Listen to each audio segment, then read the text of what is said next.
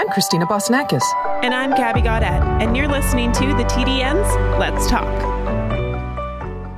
Hi, I'm Christina Bossinakis. And I'm Gabby Gaudet, and we're so excited that you joined us today because we have some fabulous guests on this episode. Uh, we started off with Liz Crow, BSW Bloodstock and Elite Sales. We also have Christina Blacker on from TVG and Anna Seitz from Fasig Tipton. And our topic today is uh, women in racing managing families and their careers. We hope you enjoy it. I'll start with Christina because Christina, obviously, you were part of a family where horse racing was very much part of your your identity and your uh, childhood. So tell us a little bit about that and what do you think? How do you think that affected you? Yeah, I think for me, so my dad was a jockey my whole childhood, and horses were something that we were always around. An animal we were always around. Horses were a big part of my life. I was show jumping and i was riding every weekend as well but i didn't really have the awareness of what my dad did or that he was a professional athlete until i was much older. We kind of had our thing. He was gone on the weekends. We were gone on the weekends with my mom and i don't think i really put it all together in terms of it being a different family dynamic until I was older. I didn't feel like anything was lacking or anything was missing because I was at the barn with my pony and I was happy, and my dad was out riding, and we spent a lot of time with my grandparents. And it was just sort of a well-oiled machine the way that we all kind of went through through our lives but now for me with the three girls i will say it's getting harder at this point because they want to play sports on the weekends and they have dance recitals on the weekends. And so my kids live a more traditional Monday through Friday at school, weekend type sports activity life. And Dan and I are not able to be there for everything. And so that's hard. I think going into our marriage, I was very aware of how significant and how many sacrifices you have to make to live in this industry and to work in this industry. And so it if you were someone that's coming from the outside, I think it might be difficult to adapt to this family lifestyle. But for me, having the background in it, I, I, it's hard. I'll admit that, but it's definitely something I'm willing to do because of how much you know Dan and I love the sport and how passionate we are about it. And I think as you go through your life as a mom, you find mom friends that are on your team. Like I have one friend in Margot's class. Her name is Kate, and I take the girls to every Tuesday practice, and Kate takes them to every game on the weekend. And she sends me texts and she sends me videos and she sends me pictures. And other moms reach out, Hey, I heard so and so is having a birthday party on Sunday. Can I take Violet for you? Like people get it. Moms want to help each other once they start to see where you might struggle with the schedule. It's difficult, but I think having grown up in it and having the background, I am able to juggle it just because I love, you know, everything equally. I love being with my family and having that weekend time, but I also enjoy myself when I'm at work too. Liz, I want to ask you kind of the same question too, because, you know, Christina obviously grew up in the industry, dad was a jockey. Um, whereas you came from a little bit of a different background, grew up in DC, your parents, I think, were in politics. Um, so, how, number one, how did that transition come? And specifically, though, what was your upbringing like? Was it more traditional? Like, when you did you do sports? Did you go to school? Did you ride? What really did that look like for you? You know, I think anything in this in any industry is like both my parents had their own business. So they were working, you know, 7 days a week. So while they weren't in the horse industry, they were still working really really hard. And um, my memories of growing up is watching my parents kind of struggle through the first couple of years of starting a business and um, juggling family dinners and like you know never really the four of us like sitting down at, at one dinner table very often. But they would make up for it by like taking us to events on the weekend. Like they would they you could feel the sacrifices they were making in order to kind of make it feel a little more traditional.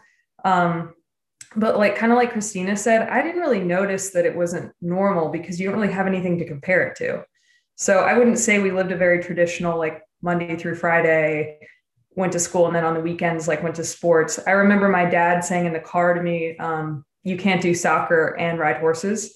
You need to pick one or the other." And I think he was really hoping that I was going to say soccer because it's like way cheaper and uh, way less time consuming but I was like, oh, for sure, horses, like screw soccer. Um, so that was that was um, the beginning of the end, I think, for um, you know the direction my life was going to take me in. But my mom grew up riding horses when she was little, so she kind of had an understanding of like the time and the commitment that it took horse showing on the weekends and that sort of thing, um, which I think helped a lot. But it's like as as I've gotten older, I've realized that really no family dynamic is perfect, right? You're never, no one's always going to be able to be there for their every single activity their kids have, and while I only have a five month old, uh, so I don't know what Christina's life is like or Anna's life is like, where you're having to go to run around to all these activities. I just know that I just take it day by day and like try to piece it all together the best I can, you know, do the best I can, I guess. I want to ask Anna the same question just to give her the opportunity to um, kind of give us a, an understanding of what your upbringing was like as well. Um, so can you just talk a little bit about, you know, when you were when you were younger and what kind of memories you remember about your parents? Sure. Um, so I grew up on the farm. Um, I'm the youngest of five children. So it was a big country family, big Catholic family out in the country, and grew up, you know, always working on the farm, being around horses, and we had cat, milk and cow, and we had everything. So I was around animals all the time. Um, my mother did not work because she had five children in a very quick time. So she was home with all of us. And my father was building Brookdale Farm. He worked all the time. I remember going around with him when I was little, when because he actually worked for Fasig-Tipton like 35 years. He was here when I was really little. I don't remember him being at Fasig-Tipton, but he worked at Fasig-Tipton and then he started building Brookdale Farm. So I remember going with him around to farms and inspecting horses when I was like five years old. I remember going with him and um, so I would say we did grow up in the traditional kind of family. Like family dinners were really important to my family. Like we all had to be together. We weren't allowed to play a lot of sports. Um, we were always working on the farm and stuff, but we were never with five kids. There's just no way you could be driving kids like all around to doing different things. So we spent a lot of time out there at Brookdale, which was pretty cool. Um, and I see now so I probably and both of my sisters do not work. They stay home with their children, and my mother did not work. So for me, I'm the first female in my immediate family that has had a career, which I can definitely tell is um, it's been trying. It's been it's been different because it, like I didn't really know where I fit in. Kind of like I I love being a mom, but I also love working, and I really love my job. So um, I, there's been times when I could feel that my family was like, "Well, don't you want to just stay home with your children?" And I I said, "I love my children, but." thank God we have such a huge extended family. We have a ton of help. I've been able to do both. So it's been quite a transition and a lot of learning for me. And like Liz said, you just roll with it and try to figure it out as you go along. And we are starting to get in that. we just started T-ball this year. Our oldest is five and, you know, started to get into the sports. And, um, but I find myself pulling away. Like I don't want to come home at night just because I work so much and I travel so much. I don't want to come home and have to do sports all the time. So I'm hoping we can kind of limit it at least while they're small. That way I can be uh, like every night we're out on the farm in the summer playing with the horses, taking walks. And because that's what I did when I was little. So I'm trying to give them that, um, even though I'm not with them during the day. And if I'm at a horse sale, I'm not with them on a lot of weekends, as we know the big days. I'm trying to do the best I can when I am home to be still present in their life. But I um, hope that my boys and all of your children too, they see these strong women that are really into their careers and still also great moms. So I'm I'm trying hard to juggle a lot, and hopefully I'm doing an okay job. I'm sure we um, I lack in some areas in certain times, but doing the best that I can to keep it all together. but but um, Anna, actually, uh, you said something which kind of leads into my ne- into the next question that I wanted to to ask is you're talking about you know your childhood and obviously you're from a big family several you know there's there's several brothers and sisters so you're a big group. Was it always clear to you yes i'm going to have a family and as you started getting into horse racing you're thinking okay now how are these two things going to work together? Like at what juncture did you actually have where you made a conscious decision of yes i'm going to have a family i'm going to have this career and this is and i'm going to go forward absolutely yes. I always thought when i was young my mom had five kids so i was like i'm going to have six. I'm going to get married i'm going to have six kids and i'm going to live in a big house on a farm. I just thought like like you guys say that's just what i knew. And then as i started after i left after i graduated from notre dame and then was working for todd pletcher all of a sudden you have no life. You're just at the racetrack all the time and i don't there wasn't a lot of time for dating and i just was so focused on working all the time and then working at Fasig-Tipton and um, luckily i met some evan my husband who's amazing and he like gets it. He gets the horse industry and he also gets my personality, which I got lucky. A lot of men would probably be like, wow, you're you're a lot for a female and he's he lets me do my thing he's very supportive and i think that's at the point when i realized i could do both and i could have children i'm not going to have six children but i'm very happy with two children and um, it's been it's definitely different than what i thought it would be growing up but i'm i really enjoy where i am right now so for christina and liz i'm curious if like what that timeline was like for you two as well was this was having a family always in the back of your mind. Um, obviously, career, it, it's a very difficult decision. And sometimes you do decide it and you plan it, sometimes you fall into it. and I'll be honest, I kind of fell into it. As Christina and I have discussed, we had a long discussion on the beach about this. Um, so I knew you were pregnant that day too before you told me. I don't know what it was. I almost asked you, like, I was like three weeks going on. I already knew. Like, I, I, I, don't know. I knew, but then obviously you never ask that question until you really know. So. Girls know, girls know. Yeah. You know, actually, Christina and I, we were sitting on the beach, and she's like, "Okay, I think it's time for rosé," and I'm like, yeah. Okay. so we're like in the car and we're driving to the liquor store, and I was like, I think it's now time that I should tell you something. She's like, I knew it. So it was, yeah. Anyway, we that's I'm kind of getting sidetracked, but that that is, I think, a really important topic to discuss. Like we can start with you, Christina. Like, did you know this all along? At what point in your career and your marriage did you think, okay, I think I'm ready for this? Yeah, I mean, having kids was always like like a non-negotiable. I was going to be a mother from the time I was very young. I nannied all through high school, college, and even into my 20s. That's how I paid my bills. Um, and so children were one of my major and being a mom my major goals in life but where dan and i kind of struggled was actually before that because he was on the east coast as an assistant trainer i was in california i was already working for tvg and we, neither one of us wanted to give up. I didn't want to give up TVG in California. He didn't want to give up the idea of training in New York. But when push came to shove, we both realized that having the security of a job with benefits and a job that you know was going to provide a consistent paycheck for us was the way to go so we dated for 5 years before we got married and it was this kind of what are we going to do with our lives where are we going to be and so when Dan moved back to California, we got married in July of 2012. I was 30, so was he. And we had Margot the next July of 2013. Because I come from four, I've always wanted four kids and was always watching that, you know, statistic of your quality of eggs starts to decline at age 35. I was like, well, if I'm gonna have four kids, like we better go for it.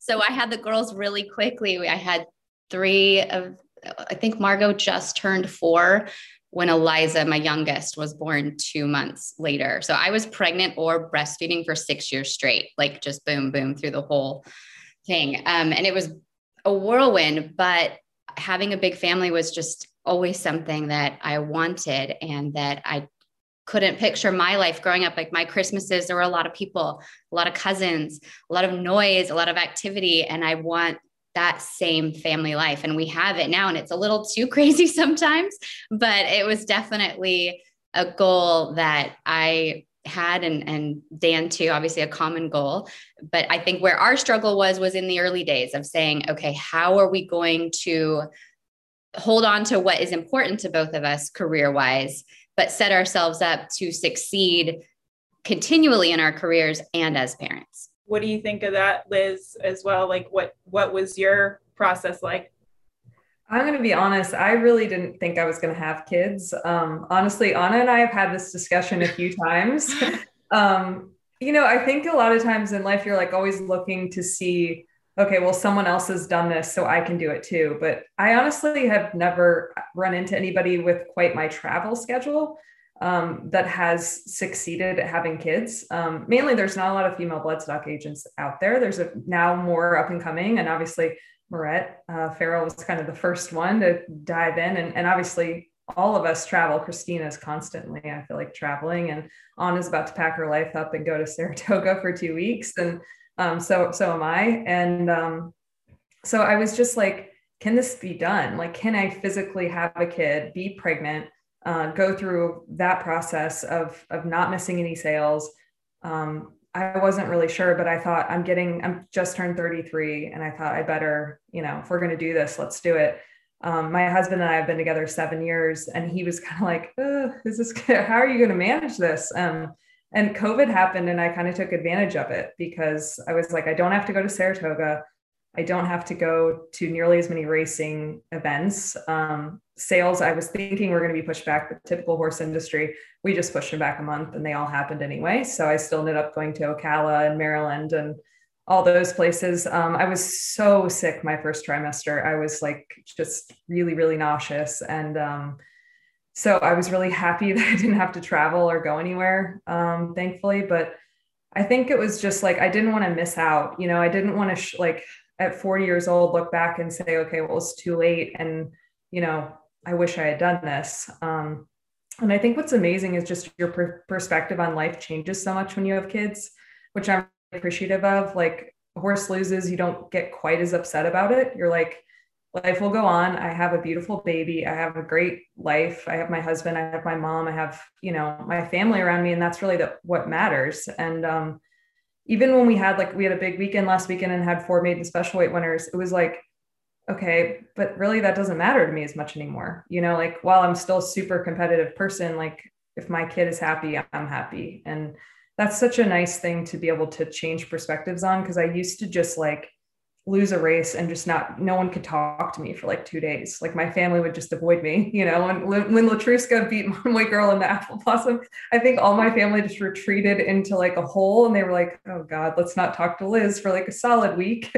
Um, but i think it's just nice to have something else to focus your energy and, and efforts on and um, and realize that like horse racing while it's fun and we love it and everybody's in it because it's it's um it's the competition is that really it's it's not as big of a deal um, which i'm kind of getting off topic of your of your original question but um, you can go off as off topic as you want to. But um, i think i'm glad i did it i guess and and you know I've, I've talked to a few friends in in racing that have have even texted me and been like almost like um, not like thank you but thanks for like showing that you can do this crazy travel schedule and have a kid because it's you know i did look at anna and i was like but anna doesn't have to travel quite as much as i do. And i was like and she's making it work with two kids which is super impressive but can i do it? And i had a c-section and had to go to obs march three weeks later. I was determined to do it. I was like i'm not missing horsetail i'm going to prove to everybody that like this can be done I showed up in sweatpants. I couldn't fit in my pants. I, uh, Caitlin, who, who's on our team, Caitlin Jackson, um, you know, we had the golf cart and like, I would just like roll myself into the golf cart and like roll myself back out. And, um, and even being like pregnant at the September sale, I was trying to hide it because like, I didn't want everybody to, I just didn't want it to be like a major talking point of, oh, you're pregnant. Like, I just kind of wanted to go look at my horses, do my thing. Um, so I kind of hid it up to a point, and then when I couldn't hide it anymore, it was like full blown. Everybody on the team had to be like, "Does Liz have water? Does she have something to eat? We have the golf cart." I was like this, I don't know, almost handicapped person that had to be kind of carted around the sales and stuff. But I'm the worst. Done, and I was the same every time. Got so sick every time, like sick until week 18, 19 every time. Delivered early every time worked too long a day on Pacific Classic Day in 2017, ended up in labor in the hospital that night because I had just been out and doing too much. I wasn't due until October 15th, and it was like August 15th. Had to have someone else pack our whole house, me, the kids, drive us home because I was like, if I'm going to have this baby early, I want to have her in Arcadia. I don't want her to stay in the NICU in San Diego because my second stayed in the NICU because I had her early too. And I you just do it though, don't you? Like you don't really realize at the time that you're probably pushing yourself too hard, but you just kind of get on with it, like you say, day by day. And what do I need to do today? This is what needs to be done. And just kind of put on your big girl pants and go for it. This, I mean, I'm honestly, I'm predicting this is going to be my situation like fall starts weekend at Caitlin. like, I, am pretty sure that I'm convinced that that's going to happen. I always felt some like confidence because the Arcadia Methodist Hospital is across the street from Santa Anita. It was like the worst thing that could happen is like the ambulance takes me across the street. Well, the thing is, uh, you know, I know Liz had pointed out, she talked about uh, Anna and from what I know of Anna, Anna's like a, a, traveling, she's a beast when it comes to traveling because I've seen Anna all over the world. I've been with her in Australia. We've been, uh, you know, we I bump into her everywhere. It seems like all across the country. So Anna, how did it, how did the travel directly impact you? And especially when you were pregnant, now you have a little baby, you're pregnant again. Like, tell us a little bit about that. It was hard. It was, I remember with my second, when I was pregnant with Vincent, I had just found, I'd, I'd committed to speaking in South Korea at this um, huge conference before I got pregnant. And then once I was committed, I wasn't far enough along to be able to tell anybody, but I'm like, oh my gosh, I have to go to South Korea pregnant. And like, what if something happened? So I was nervous about that trip because I was so far away from home and I couldn't tell anybody yet because it was still early. So I remember being in South Korea and just being like feeling all out of my sorts. But I was like, you know what? Like you girls just said, you just do it. You just like get up. You I had to do this huge presentation. I was trying not to stress. I think that's a big part of it. Like we're all so into our careers and we I think we're all probably perfectionists and that puts a lot of pressure on your body. So tr- me trying not to stress and trying to just like take it easy and like not overdo it because that's all I I I like go go go go go like we all do and wear myself out constantly. And so um, that was a big part. I was like trying to learn how to calm down. And then i had to fly from korea to maryland for the preakness and then our big two-year-old sale. And i was like again i don't think i've ever been so tired in my life with jet lag and being pregnant. And that was hard. And again i couldn't tell anybody because it was still too soon. And everyone's like what's wrong with you? You're so you're so not yourself. And i was just like i'm just jet lagged. They're like how long is this jet lag?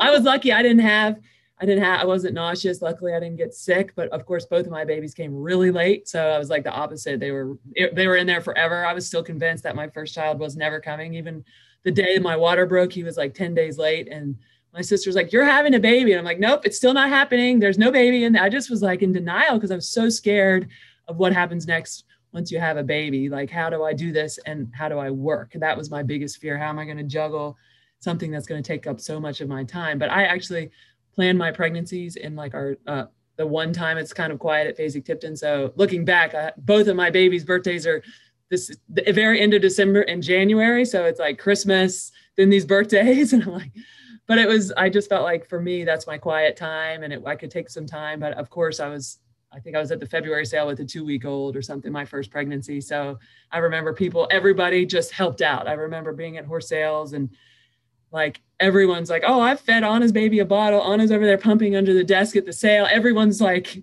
fed my yeah. Christina oh. raised her hand like like they were literally a week old and I would hand them over. I'll never forget. I was at the Gulfstream sale and I was still in maternity leave, but I was working and the baby needed a bottle and he was tiny still. He was little.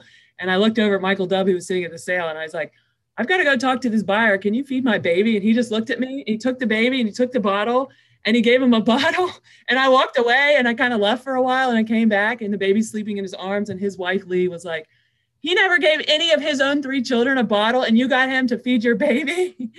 So i was like well I, I, I didn't know what else to do and he was sitting there and he looked bored. So i think that's just kind of how i am. I grew up in a big family. The, like i said the youngest of five everyone took care of me. So i wanted my children to kind of be like passed around that same way because that's how i was and they seem to be um, adapting to all these different situations and sometimes they travel with me sometimes they don't but they don't seem to mind wherever they go and i think that's probably the same for all of our children is they're going to know their way around the racetrack and horse sales very well and i'd say they'll all be hanging out and having fun and that'll be fun to see them all grow up together and um, they'll probably look back like man I was in a lot of sales for a small child, but that's just kind of our lifestyle. So um, one thing as they grow up too that I think is really fun. Like my girls are getting a little older. Margot's eight, Violet's six, Eliza's almost four. And right before the pandemic, I had three trips to Keeneland within six weeks. So the big girls each got to come with me. Margot came the first weekend, and then Violet came the third weekend.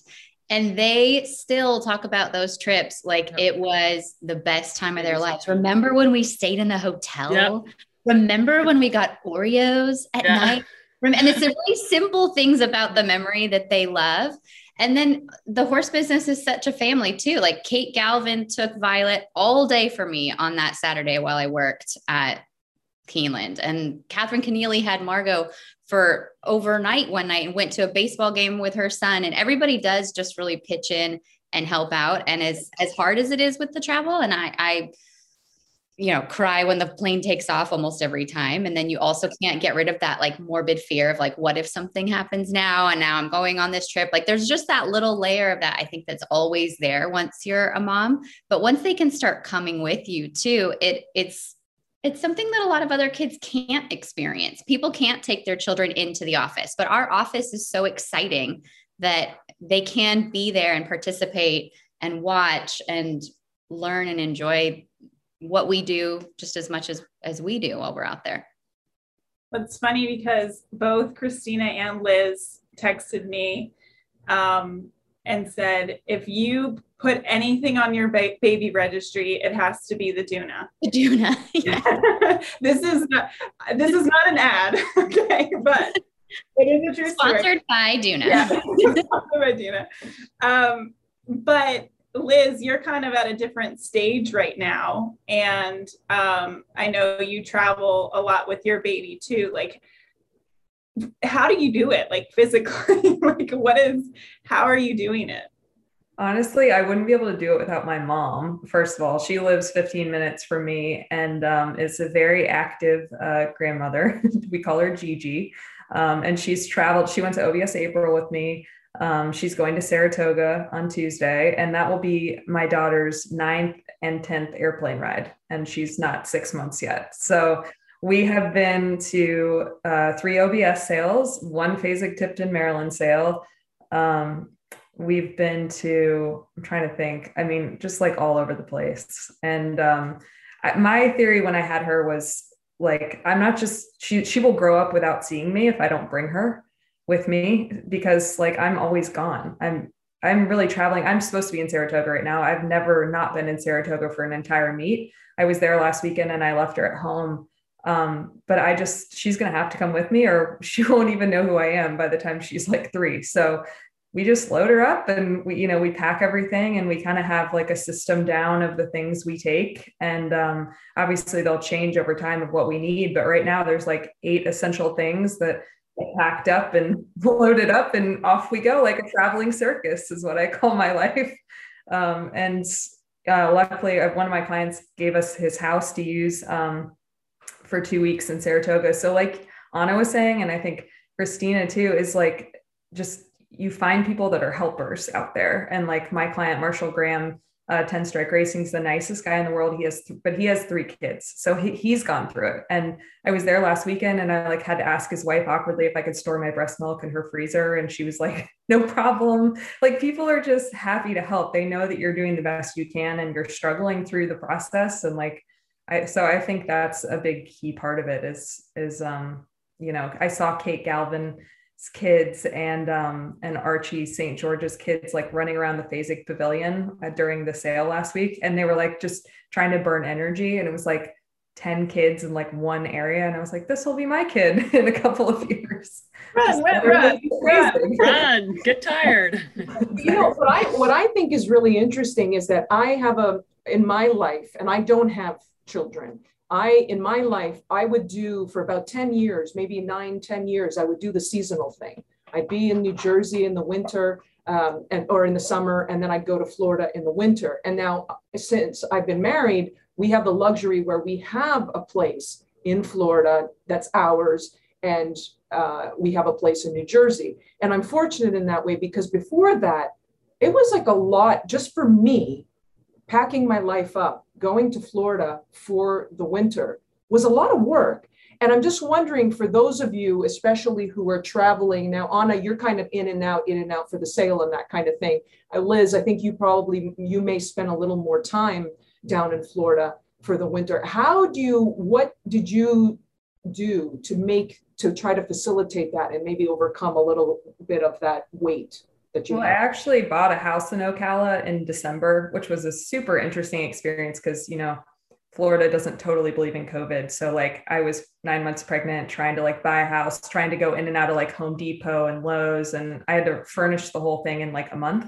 So I bought it in November and was like, I can't travel in January because I was due in February.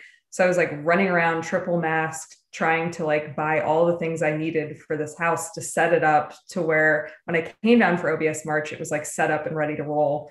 Um, so that was really not the most fun journey I've had, but um, I do have a house there now. So like when I go down November, December, January, February, March, April, and June, I go to Ocala all those months. I'll be able to take her and like have a place that we have all her stuff. So that'll be like one less place that I have to set everything up, which is is going to be really nice, I think. It's huge. Um, okay, so this is kind of like changing a little bit of direction, but um, the reason why I bring it up is because Christina and I kind of chatted about it um, a couple days ago on the phone, and um, I think it's a personal, well, it's definitely a personal preference as to what you want to do about changing your last name, right? I mean, in this profession. And I don't think a lot of people talk about it. Um, for me personally, I didn't change my name professionally or legally. I'm Gabby Gaudet. Uh, you're the same, Christina Bossinakis. Um, and Christina, kind of, if you could start us off with this and kind of tell us like what that was like for you, because it seemed like from the get-go you knew exactly what you wanted to do yeah i so i just never questioned it i always intended to change my name personally and professionally right at the beginning. And i think a lot large part of my decision was in thinking when we have kids i don't ever want to have the conversation with them where they say like why why do you have a different name than us? Why didn't you want the same name as us? And i didn't know how i would respond to that. Like i imagine if i'm having that conversation with say margot could very well have that thought now i didn't want to hurt her feelings or say like well my my work was more important to me or my brand was more important to me at that time and so i was really more forward thinking about it and just thinking like the most important thing to me is being a wife and mother. The second most important thing to me is my children is my job. And so it was sort of setting the table for what how I would rank things in my life right away. And maybe I took it too seriously, or maybe I didn't take it seriously enough because I had a lot of people kind of talk to me about it afterwards, like, well, why would you do that? You know, you're on TV and, and you've established yourself and people are going to get confused. And I was kind of like, well, I'm not on the radio. Like people are not going to get confused. I'm the same person. You can see me. It's pretty clear that I've gotten married, and that's why I have a different last name. Uh, so I didn't really understand that argument. And then I also, on the other like side of it, had some people come up to me and say, you know, that's really cool. I, I really admire that that you would take his name. That you and again, it just wasn't. I didn't really see it as this as a big deal. I just knew when I had kids, I wanted us all to have the same name. I wanted to avoid confusion and I wanted to avoid them thinking that I was choosing work over them. And so that's why I did it, I think, from the beginning. But it was never, again, like having kids was always something I was going to do. Changing my name was always something I was going to do. I didn't sit there and wonder and ponder it ever. Mm-hmm. What about uh, either one can chime into this? Um, what was that process for you guys? Anna, I, I have struggled with this one. I'm so glad you bring it up because it's nice to be able to talk about it. Um, so my I am my, my actual name is Anna Cianello. My real name is Mariana Cianello, and everyone like, who the heck is that? I'm like, that's me. so I love my last name. I think is one of the most beautiful last names in the world. And when I got married, I was assuming I was going to change it, but at that time I was traveling internationally by myself all over the world as a female. And so I was going to these farms and to these sales, and I was going all these places, and my family had built this reputation because they'd been doing international business for 30 years and everyone knew my family. And I was like, well, I'll just use Seitz for that because when you're in another country by yourself and you don't know anybody, they would see my last name. They would say, your dad was a good friend of mine 10 years ago. Please come to my farm. Please come have dinner with me. And that was like so nice. And I was like, okay. I, so I technically legally changed it. And then I didn't have a middle name. So I just put Seitz as my middle name. And then like everyone just kept calling me Anna Seitz. And I was like, well, eventually I guess I'll just change it and then I don't know. It was because my husband's like, are, are you a Seitz or are you on a Cianello? And I was like, I'm both. I don't know. So it got complicated. And then I was married. And then like I still struggle with it sometimes, but um, I, I don't know. It was more just it's Cianello. It's got two N's and two L's. Everybody spells it wrong. And so I'm like, I, I which is these are dumb excuses, but it was just more of a convenience thing for me, I think. And then just like again with the traveling, and now it's like to the point where I'm like, how could I change it now? Like, I guess I could just change it in my email and eventually it would change. But then I just feel like it would, I deal with so many different people through my job in so many different places. I feel like it would just get really confusing. So um, I don't know. I, I've struggled with it. My family being as traditional as they are. How come you use Seitz? How come you use Seitz? I'm like, well, legally it's Cianello. Everybody knows that, but and everyone knows I'm married. It's just it's just so easy Seitz. And a lot of people have said, like you say, Christina, I've heard both. You can't change it. You can't change it. So I'm like, I don't know what to do, but I feel like it works for me for now at least. And if I eventually ever want to change it, I think it, it I just need to be more disciplined in my emails and stuff. And um, I don't know. I guess I have two last names and it's just that funny well, that you're still wavering. Like it's still well, something that you're thinking about. Well, I want to jump in here for a second because obviously for me, I think a big factor in keeping my name, A, it is my identity people call me C boss on air. Yeah, exactly. So yeah. A Seitz. Yeah. C boss. So yeah. It became really part of my identity, especially on TV and that kind of thing. And I also think, but the second part of it is also in fairness, I didn't have children. Uh, and so that was not, that did not factor into my decision. But Liz, for you, your name is on your business, like Liz Crow, let's like you, your name is like it's front and center Liz Crow. So how do you feel about this particular issue uh, in terms of to do it, not to do it, and what it means to you? I mean, I don't really think it's a major deal, to be honest. I mean, my name is my identity. Um, like, why shouldn't my husband change his name? You know, I mean, it, I was born. Have you ever name. asked him that question? no, but actually, he gets called by my last name all the time, which is kind of cool, and I like it. It's not it, it really pisses him off, but I think it's funny. Um, I don't know. My name's short. It's easy um, yeah. to, to, spell. It's easy to say. Um, although everybody always wants to put an e at the end of Crow, but that's that's not a big deal. His last name is very long. It's Noltemeyer, and it's like that's my daughter's last name. You know, we went traditional and she has his last name.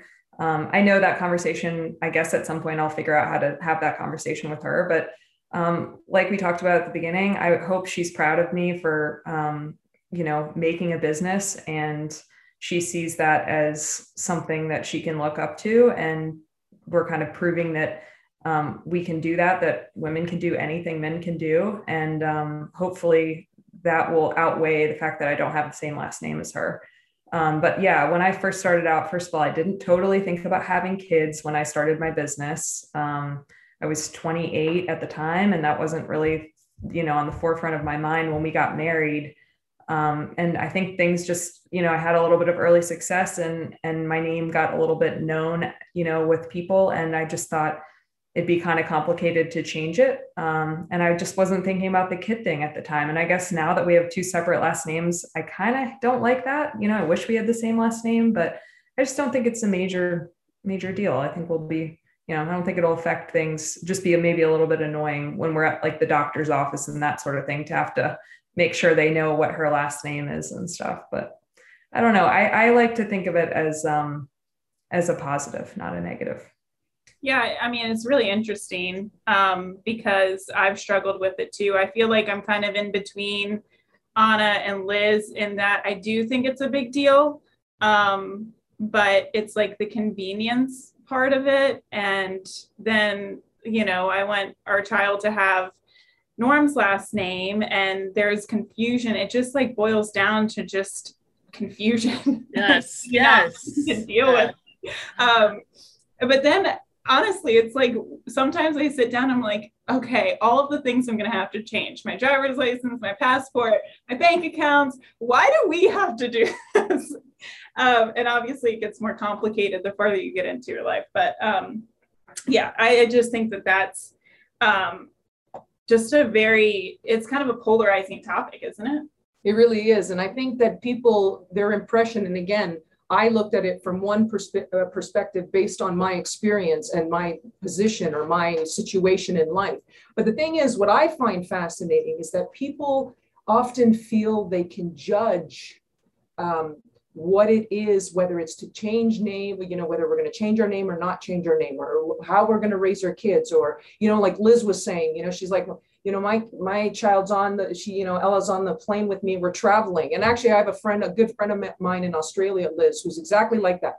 Her babies were on from very very young ages. They traveled. Children, that's what they knew, and they're comfortable with it. And I always applaud them because I'm like, you're a superstar. There's because there's some people are like, no, I, I'm not going to do that. But you know, that leads a little bit into my next question, which I find really fascinating is, and I, Christina could definitely attest to this, Gabby. I bet you even Liz and Anna to a degree. When I was on television, I would have people, they they feel they know you.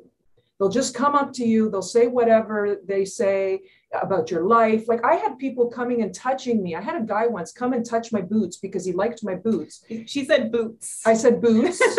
is this PG? Is this PG Not a 13? piggy. I'm just clarifying. boots Okay. on my feet. Because that would be weird. That would have been well, that would have been extra weird. We've had some of the others try the other one too. But besides that, the thing is, they would this guy just came and touched my boots. Oh, I love your boots, they're so great. I'm like, why are you touching me? Why why do you feel that it's okay to and, and I'm wondering in terms of specifically speaking from a mother's perspective, if there's been a point where Christina, you mentioned the name issue where probably you got some pushback on that. But on anything else on in terms of how you're raising your kids or whether your kids are here or you didn't bring them there, how do you feel uh, people have really pushed the boundaries of what our person, our own personal boundaries are and what we want to do?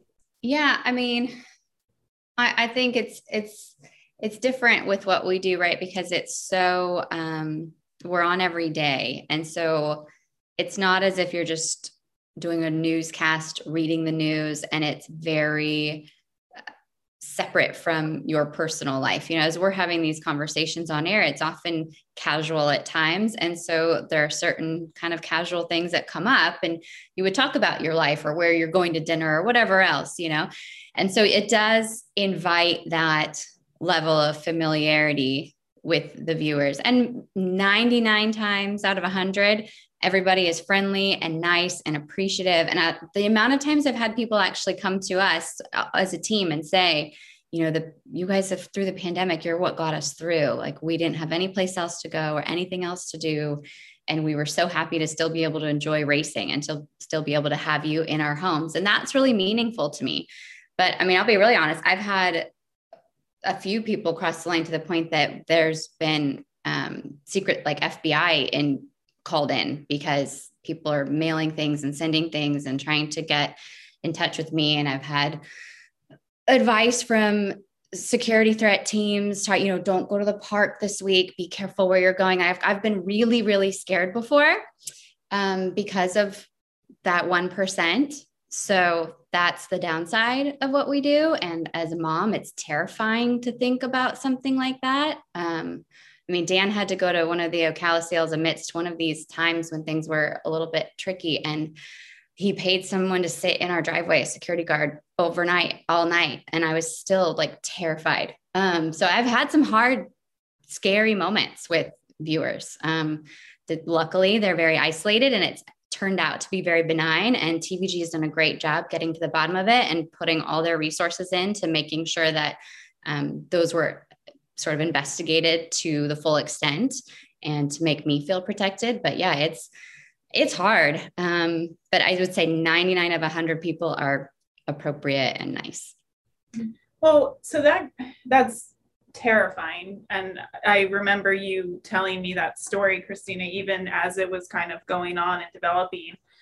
Um, you know i've had my own issues with stalkers before in the past and it's it's definitely something i think being number one being a female you know you're you're hyper aware you're very sensitive to it but then when you're uh, when you become a mother i would imagine it just you know takes it to a whole nother level. But um, to kind of go off of that one thing that i feel personally like i've been struggling with is not so much that we want to tell everybody that we're having a baby, but it's so much how and when. Um, you know, you go online and it's like, okay, you have to wait until you're however many weeks and, you know, whatever. But at this particular time, I've only posted something on Instagram. Like, we haven't done anything on Twitter nobody's really acknowledged it on TVG. And that's not because I don't want that to happen. It just hasn't happened. And it's like an awkward conversation, but obviously I'm going to be showing it's inevitable. Um, so, and Liz, you kind of brought it up as well, where you kind of, you felt like you needed to, to hide your pregnancy. Um, I have kind of two questions that relate to this, and anybody can chime in. Number one, how where do you draw the line between sharing and oversharing with your family on social media? Because social media can be extremely hateful. Um, I think we're all aware of that. Um, so let's just start with that. And if you guys have any stories or opinions on that particular topic. I have, I have a my pregnancy was an interesting one because um, I found out at 20 weeks that my child, I didn't know, we wanted to be surprised. I didn't know if it was a boy or girl, but we found out he was going to have a cleft lip and a cleft palate. And I got really sad. And I think I'm getting emotional because I didn't know anything about it. And oh my gosh, sorry. I, I've never been depressed in my life. And I thought I did it. And I didn't get out of bed for three days. Like everybody from Fasig-Tipton's like, where is she? Why isn't she responding? My family was freaking out. I was like, what did I do wrong? I caused this horrible thing to my child how do I, I don't know what to do. I thought this only happened in third world countries. I didn't know who to call because I didn't know anybody who'd been through it. So looking back at how I handled the situation, I'm so sad that I made it a negative thing because it wasn't as bad as it. In my head, I went to a dark place because it can be associated with other things. And then I just went into this weird, I was already nervous about being pregnant. I was always Uh, worried about, like I said before, how my life would change. And now I was going to have a child that was going to need surgeries, and who else, who knew what else was going to be wrong. That I just went into like a, a, sad, dark place, and I just thought the worst. And I was like, what if, you know, I'm just saying this now, and, and I've talked to a lot of other parents about this, but I was like, what if I don't love my child? What if people look at him or her and think that, you know, they're they think that my baby's just they're not you're not a beautiful child. And I just kept thinking all these bad thoughts. But the one thing I kept thinking is, what did I do wrong? I did this to my child. And so for the rest of my pregnancy, I I was always nervous anyways about having a pregnant belly, but I hid it. I didn't want to talk about it. Um, it's bad. It's sad. I hate it. I wish that I wasn't that way, but I had the baby. And the second he was born, I looked at him and I'm like, oh my gosh, he's so freaking cute. And I just loved him exactly how he was. And like, a lot of people in the horse industry and my family just followed this child from the moment they found out that he was going to have the cleft through all the meetings with the surgeons, which right here at UK University of Kentucky Hospital, we have one of the best surgeons in the world.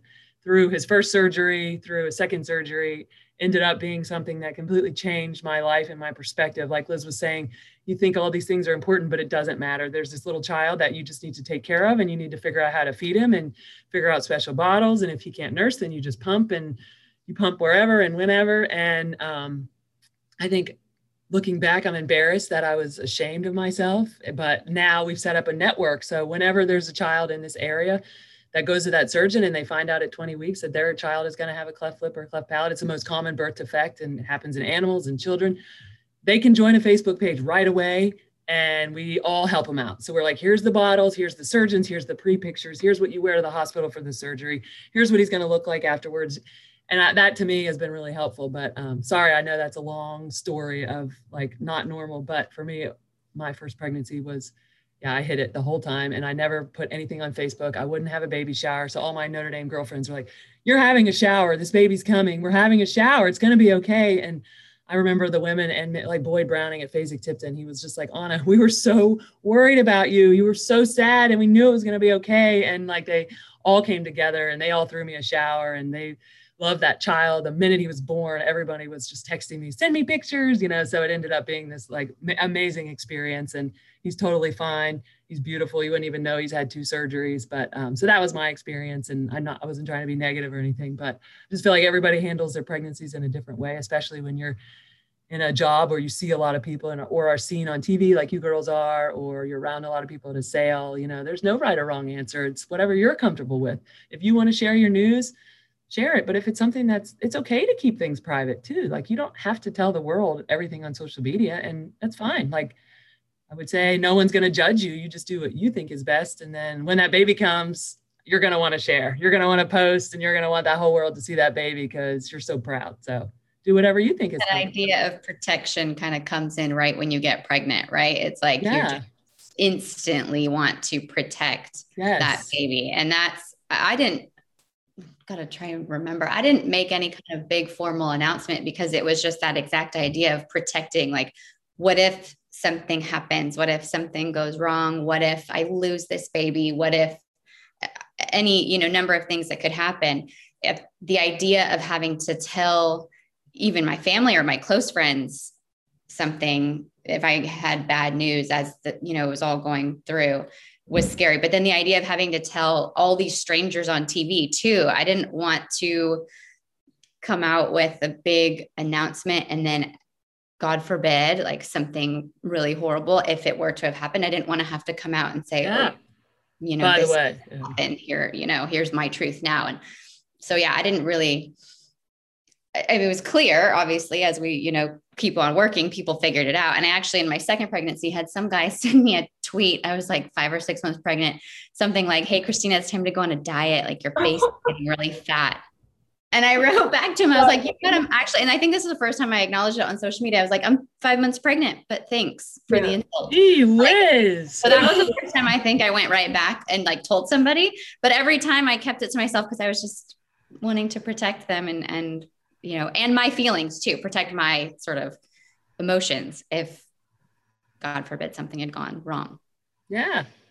Yeah, I was really weird about telling people for sure. But I think it's just like that. Um, like you said, you don't really want to share it with people because you're not really totally sure if it's going to be everything's going to go well. Um, even though you're hopeful, you don't really have anything to compare it to because you've never had that experience. Kind of like Anna was saying, when you went through, you know, finding that out at 20 weeks, you didn't have anything to compare it to. You didn't have anybody to talk to. Um, and I didn't either, uh, as far as like just I didn't know anyone else that had gone through the September sale of being on their feet for 17, 18 days straight like that without, you know, um, while being pregnant. And I remember the January sale, I was two weeks from giving birth and we were selling some horses and I was in the back ring and my blood pressure was going crazy. And I was like, okay, this is it. This is like my point where I need to go home because I think I'm like actually could be harming, you know, the baby. So you just have to you know, it's a struggle. Like a lot of people have desk jobs and they sit down all day, but like we travel, all of us travel, we're all on our feet a lot. We're all having to like be very active. So I think that that that makes it harder, you know, to to deal with. But as far as sharing it with people, I agree with Anna. It's just like whatever you feel is the right thing to do for you is is what you should do. But for me, I was like hiding it up until I was so big I could no longer fit in my clothes. And actually, Gabby, I went to um, you did interviewed me Breeders' Cup week, and I was still trying to hide it. And I remember asking the camera could just pan up here, and I had my Barbour jacket, and I was like, just my, I remember my mom being like. You like you're not hiding it, Liz. Like you you're very pregnant. You know, I'm like it's fine. Nobody knows. I'm just gonna zip my jacket up and it'll be all fine. Well, up until a couple of weeks ago, I saw Gabby and I was saying, I was commenting how she looked like what I look like after a big meal. You know what I mean? Like I wouldn't have known. Like I was like, it was so, it was adorable actually. And, uh, and uh, I thought, well, you know, I- you know, sometimes I could probably people would say that to me, you know, like, okay, Christina, what's up? What's going No, on? No, this is this is really. I have two very quick stories. I'm not going to name names, but a couple years ago, I was wearing something that wasn't that, that flattering. I will admit, and it was actually post Del Mar, so I had eaten a lot of burritos like that time. But someone, a guy, did say like, "Are you expecting?" and I wasn't, and I was mortified, and he just wouldn't let it go. I'm like, no, and he's like, no, but really. I'm like, no, but mm-hmm. really. so that actually happened to me one time, and then recently, I'll probably go like I I would go straight to hell for this. But I was walking down the horse path at Monmouth, and some guy's like, Gabby, love TVG, watch you every day. I didn't know you were pregnant. And I was so close to turning around and being like, I'm not. Yeah, I'm gonna play that- I'm gonna play that one. The two things you never say to a woman Yeah. is Are you pregnant? Are you pregnant? Or oh, let me pick that hair off of your body. Never pick the hair off of your body either. Those two things, guys out in the world never do that. Either of those things. That's hilarious. But uh, you know what? I want to say what I want to ask one question to all three of you, and I'd like all three of you to, you know, to weigh in on this topic. Do you feel that having kids has changed the tra- the trajectory or the course of your career? Do you think that in having children that, or maybe if you hadn't had children, maybe your life could have gone off progressed into a different direction, or do you think this is pretty much where you would have been regardless? I can go first. I, I think that for me, like that time period where I had the girls so quickly was such a blur that not that I didn't uh, progress, but I think as far as like the level of time and the level that I could commit to improving myself at work was compromised at that time. You know, I'm feeling now as the girls are getting older, like I've been able to dive back in a little bit more and dedicate more of myself and more of my time. You know, they're at school. And so I have those hours where I'm free to work and to really focus on learning more and making myself more prepared and better on air. So I, I think for me, like, I don't think I would be anywhere different, but I think that my ambition to try and better myself just kind of plateaued for a little bit because I was really like in the weeds of trying to nurse and not sleep and everything else that there weren't enough hours in the day to be the best employee I could be for a little while. But I am coming to the point now where I'm balancing it a little bit better. Yeah, I agree with Christina. Like when they're really little, it's hard and you feel like something kind of gives in your career because you can't do everything. You can't be super focused at work when you've gotten no sleep, or you know, in my case, where I, I was very distracted because I knew these surgeries were a big part of our life for the first year, and work kind of maybe took a little bit of a back seat. But then I think now, as they're a little bit older and they're in a good routine, and um, I say I would be, I'm more focused. Like I know that my time is precious because when I get home, I want to be with the boys. So when I'm at work, I want to crank out more stuff. I want to be I've got this many hours to get this done. So although like right now it doesn't matter. It's like we're just work all the time, just getting ready for these sales. But in, the, in general, like I want to be out, I want to be use my time. I want to be a better time manager because I want to be spending good quality time with my children and not be on the phone the whole time or be working. So I guess that's kind of I don't think I'd be in a different job or anything because I'm lucky I work at a company that is very family oriented. But yeah, I would say it just makes me more like really focused on, you know, let's get this stuff done learn as much as possible and kind of time manage better. well, and Liz, for you, I mean, I know you're really in the beginning stages of this, so it's hard to to know, I guess, like how your trajectory of your career would go. But um, I'm curious, just with your work dynamic, even you know, starting a company with Brad and uh, Weisport and him having a baby recently as well. Like, how has that dynamic changed? Um, well, I was going to say, I think, you know, it was he actually, his wife had their baby exactly almost to the day one year ago before I had mine. So now we've all of a sudden turned into like focused on trying to get our one year old and five month old like up to Saratoga and like, you know, to these sales and stuff. And, you know, he's always FaceTiming her when we're at the consignment, you know, because he doesn't travel with her as much. She kind of has her routine. Um, but it is funny how we both kind of changed in that aspect. Um, but I kind of made the again made the decision when I got pregnant was I'm going to try this probably everyone's going to laugh at me for saying this, but I'm going to try my absolute best to not drop the ball on either and try to stay exactly the same level um, for both. So we hired a night nanny, we hired a day nanny. Um, I just have a lot of help. Like I have my mom, she comes and does laundry, she drops off food. I have someone that comes a couple nights a week so i know i'm getting a solid like six seven hours of sleep um, so that I, i'm spending all of my extra money for this but my goal was to not have to really take any time off or take a step back um, and like it was a big thing for me to go to obs march even though it wasn't like a financial decision it's not like i needed to go in order to like make everything work it was just that i wanted to almost prove to myself that i didn't have to take a back seat um, with anything. And so hopefully that can continue. Obviously, when she gets older, it will be harder, I'm sure. But maybe when she jumps into school, maybe that will be easier. It's so important to have the help too, though. I mean, I think like I, we have a nanny that helps during the week we have a nanny that only works on the weekends because she's willing to give up all of her weekends.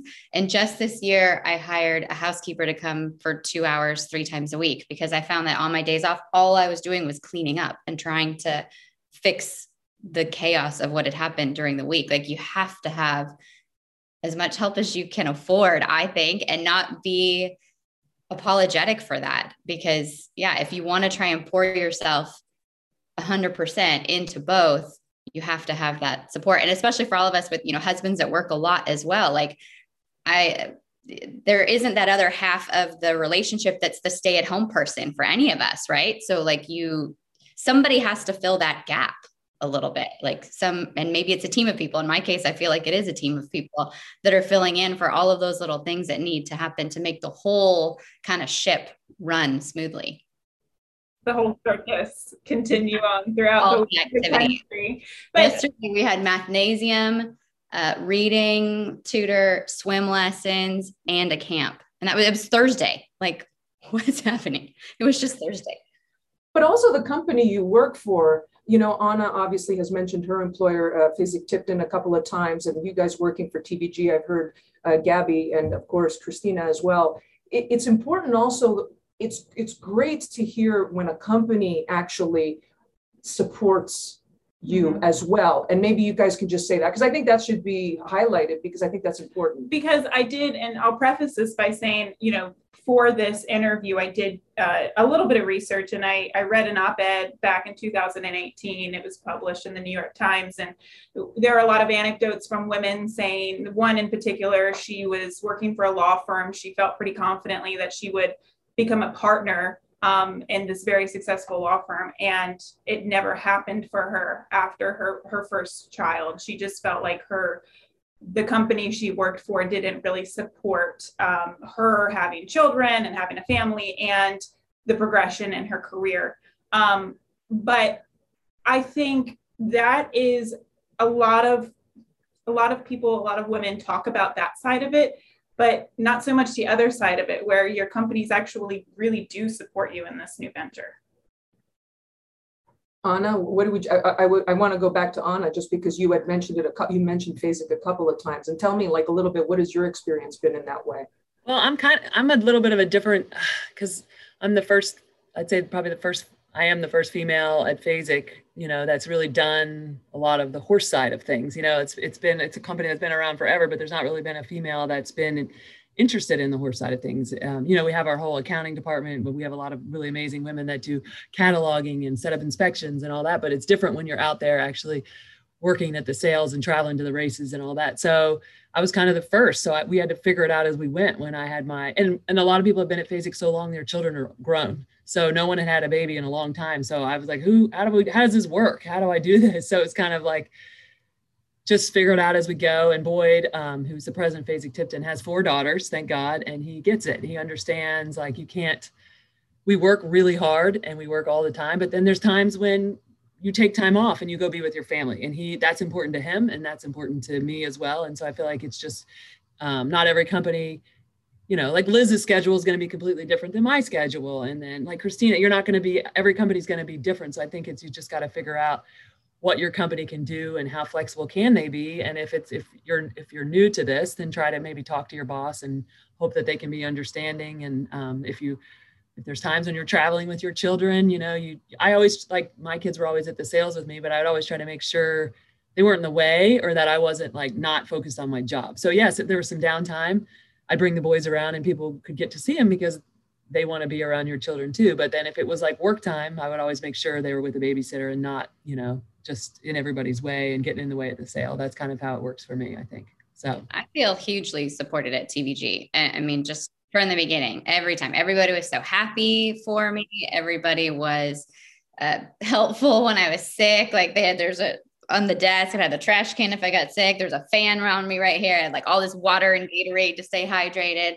All of our stage managers and everybody being so nice. And then just even when I had the girls, every time it was like, come back when you're ready, when you want to, when you want to come back, because it does take you you do have to compartmentalize your brain when you're doing this. You if you want to still be home and you're having a hard time focusing then that's not the time for you to come back. Come back when you're really ready. So i felt from the very beginning with all three of the kids just so much support from kevin grigsby and even at the hrtv days from amy zimmerman from tony allevato when he was at tvg never um, did i feel like they weren't in my corner and happy for me. Genuinely happy for me to be you know going through this life experience and even now like they get it sometimes it'll be hey, it's Saturday and there's a dance recital. I can I come on at race four or race five? Yeah, go. You should be there. You should experience that because they all want us to be happy people. And a huge part of that is feeling like you're satisfied at home too. And I, it's not just the women at TVG. You know, I think all of the men feel the same way. If their kids have something that they really want to be at, they are more than able to ask for that time and to feel supported and like everybody is wants them to enjoy their time with their family. The one thing I will say is about Liz's comment about not wanting to make it a big deal at Keeneland September. And in my head, I'm thinking to myself, women have been having babies since the beginning of time. This is not a new concept. This has been happening. And, and the fact that at this point, it's still a big deal, like a woman being pregnant in the workplace. So weird. Big deal to me is, is a little bizarre. So the fact that Liz, you felt the need to not to kind of let's keep it on the down low because everybody's going to make a big deal, and you know what? Probably a lot of people would have made a big deal about it. Um, to me that's amazing. And i think it's funny because part of me is like well this is what happens. This is life. It's nature. Well you know? i'm like nervous too because if i'm being perfectly honest this thought has crossed my mind. I said i'm glad that i'm going to be announcing at the september sale and not the november sale because someone's going to be like oh another brood mare out of the you will you will have some more sympathy for those broodmares. I remember being yeah. at the November sale once and they walk in with the belly like this, yeah. swinging. You're like, oh, I know how you feel. That's the worst when it's so big and you can't even walk. You're like, poor mama, just get her through there quickly. So true. Well, hopefully more of us keep having, you know, babies and obviously it will be more normal. I always say our industry is like a little bit behind the rest of the world as far as like, you know, I feel like this next group, this next generation, there's a lot more women in in this um, like coming up through the ranks kind of right now. So I think having a kid maybe will be a little more normalized, but I definitely think it's still like, wow, Christina has three kids and still somehow manages to go on air. But like, not to name names, but like another agent or another, you know, on air um, personality could have three kids and it wouldn't be like nobody it's a male so nobody makes like a big deal about it you know and, exactly, and nobody yeah. talks about it. But like since we're we're the ones actually having the baby it's such a big deal. Um, but we all know so many men that have babies in this industry. So like boyd browning has four daughters. Um, i think if if we did i think people would say oh there's no way she can't slow down a little bit or not make it to all the sales but we're going to prove them wrong it's never perfect though. It's not easy. and It's never perfect. And I mean, I cry about it all the time because I feel like I'm failing at something. I've either in the day and feel like I've been a great mom or I've been a really good employee. And sometimes I feel like I've done both. But I think it's like you were saying earlier, I think we're all perfectionists. And so I'm sure that we're all too hard on ourselves. But I think that that's for our kids a good thing. Like I'm my girls are really confident and I'm really proud of that. And I think that they because of our lifestyle, they're independent too. And so there's yeah, there's times when I wish I could be with them more, but there's lessons that I think they learn through our lives and through watching me and watching Dan and our work ethic that I think are going to serve them really well in the long run, no matter what they choose to do with their lives. If they choose to stay home or if they choose to work, it's going to be hard work. So you got to have that basic life skill of just don't take no for an answer and keep going. I think we all of you have underscored though that to me is that what I'm going to walk away with is it's not it's not um, everybody's solution. It's not for you know everybody has their own solution for themselves. So whatever is good for you and whatever you determine works for you that's that is it. Like and the guilt and everything else. I think as you get a little bit older which i'm a little bit a little bit longer in the tooth than all of you i think if i were to have a child now it would be what liz was saying about the golf cart and the the pajamas and i would be i'd be doing that. I'd be at every sale at every where i used to do the heels and the dresses i would be so super comfortable. And that happens naturally as you get older anyways.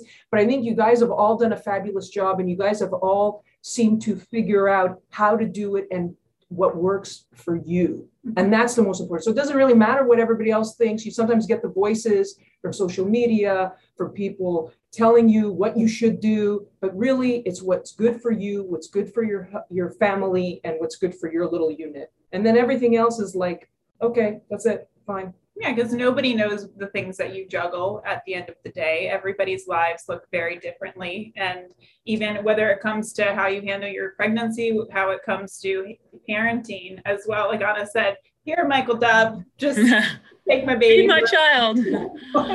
it's humbling. As soon as you say you won't do something with one of your kids, event, you know, it happens to you. It's yeah. like you learn really quickly that there's no room for any judgment because no. you don't know what you're going to experience as the days and years come and you just want to you, you got to be that person that pays it forward and helps other people because you never know when you're going to be in that circumstance that you thought never in a million years would i hand my kids an ipad all morning because i had to study yeah, for work yeah. today. I'm like here I have some mcdonald's pancakes.